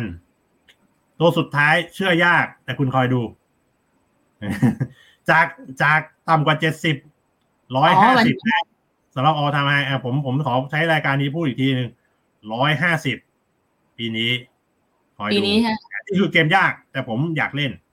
นะเซ็ตอินดี x ไทยนิฟตี้อินเดียเอ่อทองน้ำมันโอทำไฮปีนี้สองพันยี่สามปีหน้านะฮะเพราะว่า กำแพงมันสูงมากนะครับ แต่เมื่อกี้น้ำมันมันไต่ได้นะกำแพงมันสูงมากผมให้ผมให้เวลาถึงปีหน้า จีนเวียดนาม จีน CSI สามร้อยเวียดนาม VN Index อืมปีหน้าแล้วกันแต่ว่าเริ่มวิ่งแต่ปีนี้นะ แต่กำแพงมันสูง ผมให้รันเวย์มันยาวหน่อย จู่ๆอินเดียก็โผล่มาด้วย จากอันที่บอกว่าปีนี้ เพราะว่า global macro เนี่ยสภาพคล่องดอลลาร์นะมันน่าจะขับเคลื่อนแล้วทำให้ราคาไม่น่าจะเป็นปัญหามาก ราคาค่ะไม่น่าจะเป็นปัญหามากนะมุมมองเงินเฟ้อเนี่ยอยู่ที่สหรัฐ มุมมองเงินเฟ้ออยู่ที่สหรัฐว่าสหรัฐเงินเฟ้อสูงยุโรปเงินเฟ้อสูง แต่ว่าเงินเฟ้อของอินเดียมันเขามี dynamic ของเขาเอง ถ้าเขาสามารถที่จะคุมเงินเฟ้อได้หุ้นเขาสามารถที่จะไปได้นะมันอาจจะซับซ้อนนิดนึงแต่ว่าสภาพคล่องดอลลาร์ทำให้ราราคาเนี่ยราคาอาจจะไม่ใช่ปัญหามาก แต่แน่นอนอินเดียก็คงไม่ได้มี upside ที่เยอะเท่ากับจีนหรือว่าเวียดนามหรือว่า commodity นะเพราะว่าเพราะว่าราคาของเขาค่อนข้างสูง แล้วก็จากจุดนี้ไปถึง all time high เนี่ยก็ไม่ได้ไม่ได้ไกลอะไร คล้ายอืมๆเออหุ้นไทยก็ไม่ได้ไกลนะยี่สิบเปอร์เซ็นอะไรอย่างเนี้ย ถือว่า ถือว่าไม่เยอะนะสำหรับปีหลังวิกฤต เราต้องคาดหวังยี่สิบสามสิบเปอร์เซ็นขึ้นไป ทองคำนะคะ ทองคำไป all time high ก็ไม่ได้ไกลมากนะ ตอนนี้เรียกว่าผมโอ้ยผมคอทะลุ all time high ตั้งแต่พันแปดอะไรละก็ เรียกว่าตอนนี้เหลืออัพไซด์ก็ไม่ไม่ได้เยอะมากนะใช่ผมเคยมองไว้สามพันเพราะว่าเพราะว่า de dollarization นะเฟดหยุดขึ้นดอกเบี้ย มันรุนแรงมากนะ เพราะว่ามาจากจุดที่ดอกเบี้ยแบบ เกือบห้าเปอร์เซ็นอะไรอย่างเนี้ยแล้วหยุดขึ้นดอกเบี้ยเนี่ยเรียกว่ามันอั้นมันอั้นมันสะสมพลังไว้เยอะมากนะเออเพราะฉะนั้นทองก็ถ้าจะมองผมผมไม่ให้เป้านะ ผมบอกว่าทองไร้เพดานอะไปอ่านก็ได้ ทองไร้เพดานนะแต่ว่าผมมองไว้ว่าออทามไฮต้องทะลุนะครับ2,000ถ้าจะหวังสามพันอะไรก็ make sense ใช่ค่ะอืมเพราะตอนนี้ก็จริง ๆ ทองก็ขึ้นมาเยอะนะคะ ขึ้นมาเกือบๆแต่แตะสองพันละพันเก้าเก้าสิบเรื่กองว่าแล้วอะเครดิตสวิสเป็นเป็นแค่ปัจจัยฉับฉวย คล้าย ๆ กับน้ำมันกับสงครามอะ ผมไม่ได้บอกว่าน้ำมันออทามไฮเพราะสงครามแม้แต่แอะเดียวเลยนะ มันเป็นเรื่องของ supply demand เอ้ไม่ไม่สมดุลนะครับใน transition เรื่องของทองคำก็เหมือนกันเรื่องเครดิตสวิสเรื่องของเอเอวิกฤตภาคธนาคารเป็นแค่อะไรที่ฉับฉวยมาแล้วไป แต่อะไรที่เป็นปัจจัยดันทองคำจริงๆเนี่ยก็คือเฟดแพ้เงินเฟ้อแล้วเขากำลังจะเขากำลังจะขึ้นดอกเบี้ยสุดทางเนี่ยเป็นปัจจัยที่ใหญ่จริงๆมีแค่นี้สำหรับราคาทองเพราะฉะนั้นมันมันมันไปได้อีกเยอะ โอเคค่ะ มาคุณนัทพร้อมไหมคะ ครับพร้อมพร้อมเรื่องอะไรครับอ๋อ จะตอบคำถามคำถามใช่ไหมใช่ใช่ใช่ครับชอบมันขึ้นต้นหัวข้อมากค่ะพรุ่งนี้รวยกองไหนดีคะพรุ่งนี้รวยเลยคือกองทุนเนี่ยไม่มีมันก็ใช้ราคาใช้ราคาปิดครับ คุณซื้อไปพรุ่งนี้เนี่ยคุณก็ได้ราคาปิดของของพรุ่งนี้คุณยังไม่เห็นราคาด้วยซ้ำมันยังไม่รวยหรอก แต่ว่าเอาเอาเอาตามความเข้าใจนะ เอ่อแต่ละวันผมก็ให้ทุกเช้าอะก็ลองไปดูเอาแล้วกันนะก็ให้ในรายการเพราะว่าเพราะถ้ามาถามตอนปิดไปแล้ว ผมก็บอกว่ากันพรุ่งนี้ใช่ เพราะว่าผมไม่ใช่รายการไอ้ Fund Tomorrow ไง ผมเป็นรายการ Fund Today จ้ะตามนั้นค่ะ สวัสดีด้วยนะคะ ทั้งสองท่านเลยนะคะ แล้วก็นี่ถามถึง bank run ยังเป็นแบบนี้นะถ้า bond bear stock and stock crash market and broker จะเป็นปัญหาขาดสภาพคล่องได้ไหมคะ มีได้ทุกอย่างครับ เวลาที่อะไรมันแย่เนอะเออยังไม่ใช่ตอนนี้นะ บันไดขั้นแรกอ่าไปดูได้บันไดสองขั้นสู่ภาวะถดถอย เราอยู่ในบันไดขั้นแรก สิ่งที่ยืดบันไดขั้นแรกให้ยาวออกไป ก็คือเวลาซื้อเวลาขึ้นที่ยาวออกไปเนี่ยก็คือนี่แหละเป้าหมายมีไว้เลื่อนเฟดแท้เงินเฟ้อนะฮะก็จนกว่าน้ำมันจะออไฮอะผมเชื่อว่าน้ำมันมาไม่เร็วหรอก น้ำมันเนี่ยมันจะเข้ามาจบทุกอย่างนะแต่ร้อยห้าสิบก็ยังไม่จบนะผมว่าร้อยห้าสิบนี่เป็นอะไรที่ที่ที่ยังยังไม่พังเศรษฐกิจอะมันต้องขึ้นไปมากกว่านั้น แล้วถึงจะพังโอ้พ่อเธอะไม่อยากเติมน้ำมันเอ้ยจริงๆอยากให้ถึงแต่ว่าก็รู้สึกว่าเติมน้ำมันแพงไงคะเนี่ยเติมแพงก็ work from home สิครับอ ย่างเหมือนกันค่ะอะไปต่อตัว CoCo bond ของ CS Bank จะเป็นปัญหากับกองทุนมากไหมคะน่ากังวลไหมเป็นแล้วไม่ต้องกังวลครับเขา write off ไปแล้วใช่ไม่ต้องกังวลแล้วครับเขาเขา write off เป็นซีโร่ไปแล้วไม่ต้องไม่ต้องกังวลแล้วครับ วิกฤตแล้วปี EU ก็ออกมาบอกว่าเออในกรณีของ EU เขาไม่ทำอย่างนี้เออก็เป็นเรื่องของสวิสไปนะไม่ใช่เรื่องเรื่องของ EU อ่าเขาไม่ทำนะ วิกฤตปี 2008 กับตอนนี้อยากฟังว่าเรามีอะไรดีกว่าตอนนั้นบ้าง สภาพเศรษฐกิจระดับหนี้ความแข็งแรงของตลาด ประสบการณ์ครับ ประสบการณ์ของนักลงทุนและประสบการณ์ของธนาคารกลางที่สำคัญนะเราเห็นละเราเห็นเราเห็นวิธีแก้ปัญหาละนั่นคือประสบการณ์ แสดงว่าบาเซลทีอาจจะไม่ที่ที่สุดของธนาคารถูกไหมคะจะจะเห็นบาเซลโฟอะไรทั้งหลายแหละ regulation ทุกอย่างที่มันที่มันทำไว้หรือแม้แต่ AT1 น่ะใช่ไหมแต่มันก็ถูกเอามาใช้อะถูกไหม แต่มันก็ต้องมีคนมันต้องมีใครชาบูอะมันต้องมันไม่ฟรีอะครับแล้วมันก็จบเร็วถูกไหมล่ะอืมประสบการณ์แล้วก็เอ่อการปรับตัวเอ่ออะไรทั้งหลายแหล่ที่เกิดขึ้นหลังจากนั้นจากประสบการณ์ จริง ๆ วันนี้มีคอมเมนต์น่ารักน่ารักอยากหลายคนเลยนะคะอเวนเจอร์ทีมอุ้ม กู้วิกฤตการเงิน ส่วนอันนี้ ทีม 3B แบงก์บอลโบรกเกอร์อยู่กันดีๆนะ รวมกันเราอยู่แยกกันเราร่วง ทีมอุ้มแบงก์ส่วนอันนี้ค่ะน่ารัก เรียกเทพเจ้ามังกรออกมาแล้ว ทองคำจะเป็นยังไงต่อ อ๋อทำหายไปต่อรู้ไหมคะ ก็ไร้เพดาน ไร้เพดานเออไม่จำเป็นต้องแบงก์รันนะ ก็คือต้องก็คือเฟดแพ้เงินเฟ้อเฟดใกล้ใกล้ขึ้นดอกเบี้ยจบนะฮะทองก็ไร้เพดาน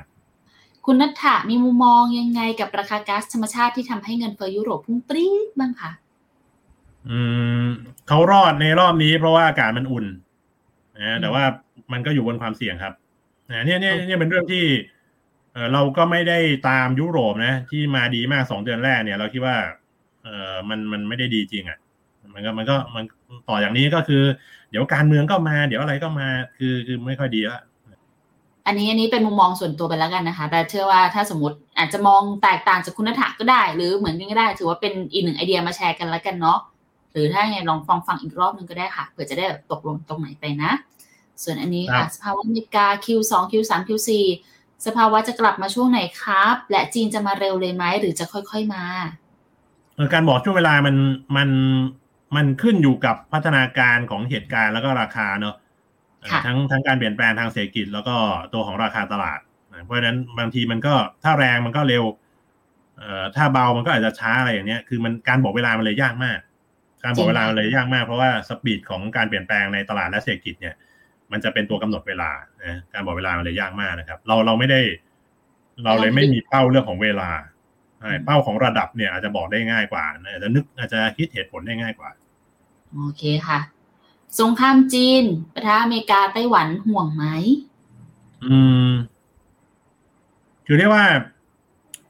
เอ่อจีนเนี่ยค่อนข้างจะเป็นค่าคงที่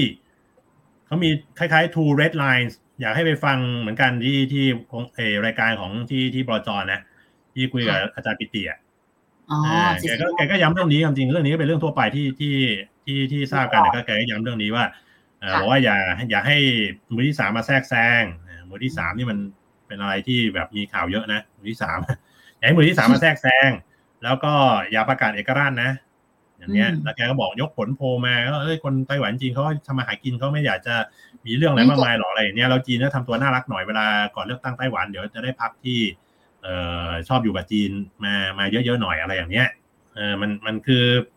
มันก็มีหลายคู่หลายอะไรอะในความขัดแย้งอย่างเนี้ยนะก็ให้ดูเออผมเองอาจจะไม่ใช่คนที่เชี่ยวชาญเรื่องนี้โดยตรง แต่เราก็ฟังจากอาจารย์อย่างฟังจากอาจารย์ปิติอย่างเงี้ยก็ได้ได้หลัก ได้หลักที่เอามามาคิดต่อได้ ก็คือณตอนนี้เราเห็นว่ามันค่อนข้าง ก็คอนเทนอะสถานการณ์ก็ยังคอนเทนทรงๆอะมันอยู่ที่เงื่อนไขตัวแปรก็คืออเมริกานั่นแหละจีนมันก็เป็นค่อนข้างเป็นค่าคงที่อเมริกานั่นแหละ ว่าจะว่าจะยั่วจะแซะอะไรมากแค่ไหนเออเศรษฐกิจอเมริกาจะขยับตลาดหุ้นทั่วโลกปีนี้ไปอีกนานเท่าไหร่ครับหุ้นไทยจะได้พุ่งสักทีพุ่งแล้ววันนี้พุ่งแล้ว แล้ว coordinated action เงี้ยย้อนกลับไปดูฟังอีกรอบครับ ได้ค่ะ Healthcare long term เป็นยังไงบ้างครับ ดีอยู่แล้วครับ คุณภาพดี e a r n i n g growth นะแล้วก็ mega trend ไอ้สังคมสูงอายุเอ่อเป็นอะไรที่อมตะนิรันดร์การไม่ให้หายไปไหนราคาก็ไม่ไม่แพงนะคือเป็นอะไรที่ไปได้เรื่อยๆอะแล้วถึงเวลาจังหวะเล่นเดี๋ยวมันก็พูดปลายเลยไงแต่ตอนนี้คงยังไม่ได้เอ่อถ้าจับด้วย macro high for longer ก็ อาจจะมีบางอย่างบาง sub sector บาง sector ย่อยที่อาจจะดีอะไรอย่างเงี้ยคือคือผมว่าเป็น sector ที่ที่ไปได้เรื่อยๆ อ่าไม่จำเป็นต้องเข้าออกมากนะเหมาะเหมาะมากที่จะเป็น RMF อะอืมซื้อยาวๆได้ อะ งั้นหนึ่งคำถามสุดท้ายแล้วกันค่ะ ช่วงนี้ asset allocation คุณไปทางไหนบ้างคะ believe ปะไปดู believe ได้เลยเดาใจได้เลยค่ะ โอเคขอบทาคุงณคุณจีนเวียดนามนั่นแหละ จริงๆ มีสรุปไว้ให้ด้วยนะคะ ลองฟังย้อนดูเนาะสำหรับของปีนี้แล้วก็ของปีหน้าด้วยนะคะ วันนี้ขอบคุณคุณนัทธามากๆเลย อยากจะฝากอะไรไหมหรือว่าให้ไปติดตามพรุ่งนี้ดีคะอืมเดี๋ยวผมเตรียมไปเที่ยวแล้ว นะก็อ่าตอนนี้ฝากไว้แล้วกันก็คือเรื่องของชื่อตอนนี้แหละนะครับ คือ coordinated action มันเป็นมาตรการที่ bullish มาก ๆ bullish ต่ออะไร หุ้นแล้วก็พวกพันธ์นะผมเชื่อว่ารอบนี้เราก็เลือกข้างไปในทาง inflation inflation asset นะครับนะแล้วก็ลองลองลองลองทวนสอบลองรีวิวดูแล้วกันว่ามันมันเป็นยังไงผมเองก็รีวิววิวของตัวเองทุกวันนะก็ก็ เป็นลักษณะของการรีวิวรายวันแต่เราก็เชื่ออย่างนี้นะตอนนี้แล้วก็พยายามเอ่อ flexible ยืดหยุ่นไว้นะครับ พร้อมปรับเปลี่ยนแล้วก็เหตุการณ์ต่างๆเนี่ยที่มันไม่เป็นอย่างที่เราคิดเป็นบางครั้ง มันมันมีเหตุผลนะผมเชื่อว่าส่วนใหญ่มีเหตุผล เป็นเพราะบางครั้งเรายังไม่เข้าใจบางอย่างเท่านั้นเองก็พยายามหาความเข้าใจนะครับ โอเคค่ะ ขอบคุณมากๆเลยนะคะ คุณนัทธาแล้วก็ไปท่องเที่ยวให้สนุกนะ ไว้เจอกันใหม่นะครัคะบขอบคุณครับขอบคุณมากๆเลยค่ะ แล้วก็ขอบคุณทุกคนด้วยนะคะสำหรับการอยู่ด้วยกับพวกเราในวันนี้ก็ยังไงเดี๋ยวไว้เจอกันเนาะวันพรุ่งนี้มี The Uptrend เหมือนเดิมแต่กลับมาเหมือนเดิมแล้วค่ะเดี๋ยวพรุ่งนี้เจอกันในรายการตอบคำถามนะคะ แต่สำหรับวันนี้ขอลาไปก่อนแล้วขอบคุณทุกท่านเลยสำหรับการติดตามบ๊ายบายค่ะ บริการที่ปรึกษาการลงทุนส่วนตัวจาก FINNOMENA จะช่วยให้คุณสามารถจัดการการลงทุนจากคำแนะนำของมืออาชีพด้านการลงทุน ที่คอยดูแลและปรับพอร์ตการลงทุนของคุณให้เป็นไปตามเป้าหมาย สนใจรับบริการที่ปรึกษาการลงทุนส่วนตัว สมัครได้ที่ f i n o m e f i n o m i n a e x c l u s i v e หรือ line at f i n o m i n a p o r t คำเตือน ผู้ลงทุนควรทำความเข้าใจลักษณะสินค้า เงื่อนไขผลตอบแทน และความเสี่ยงก่อนตัดสินใจลงทุน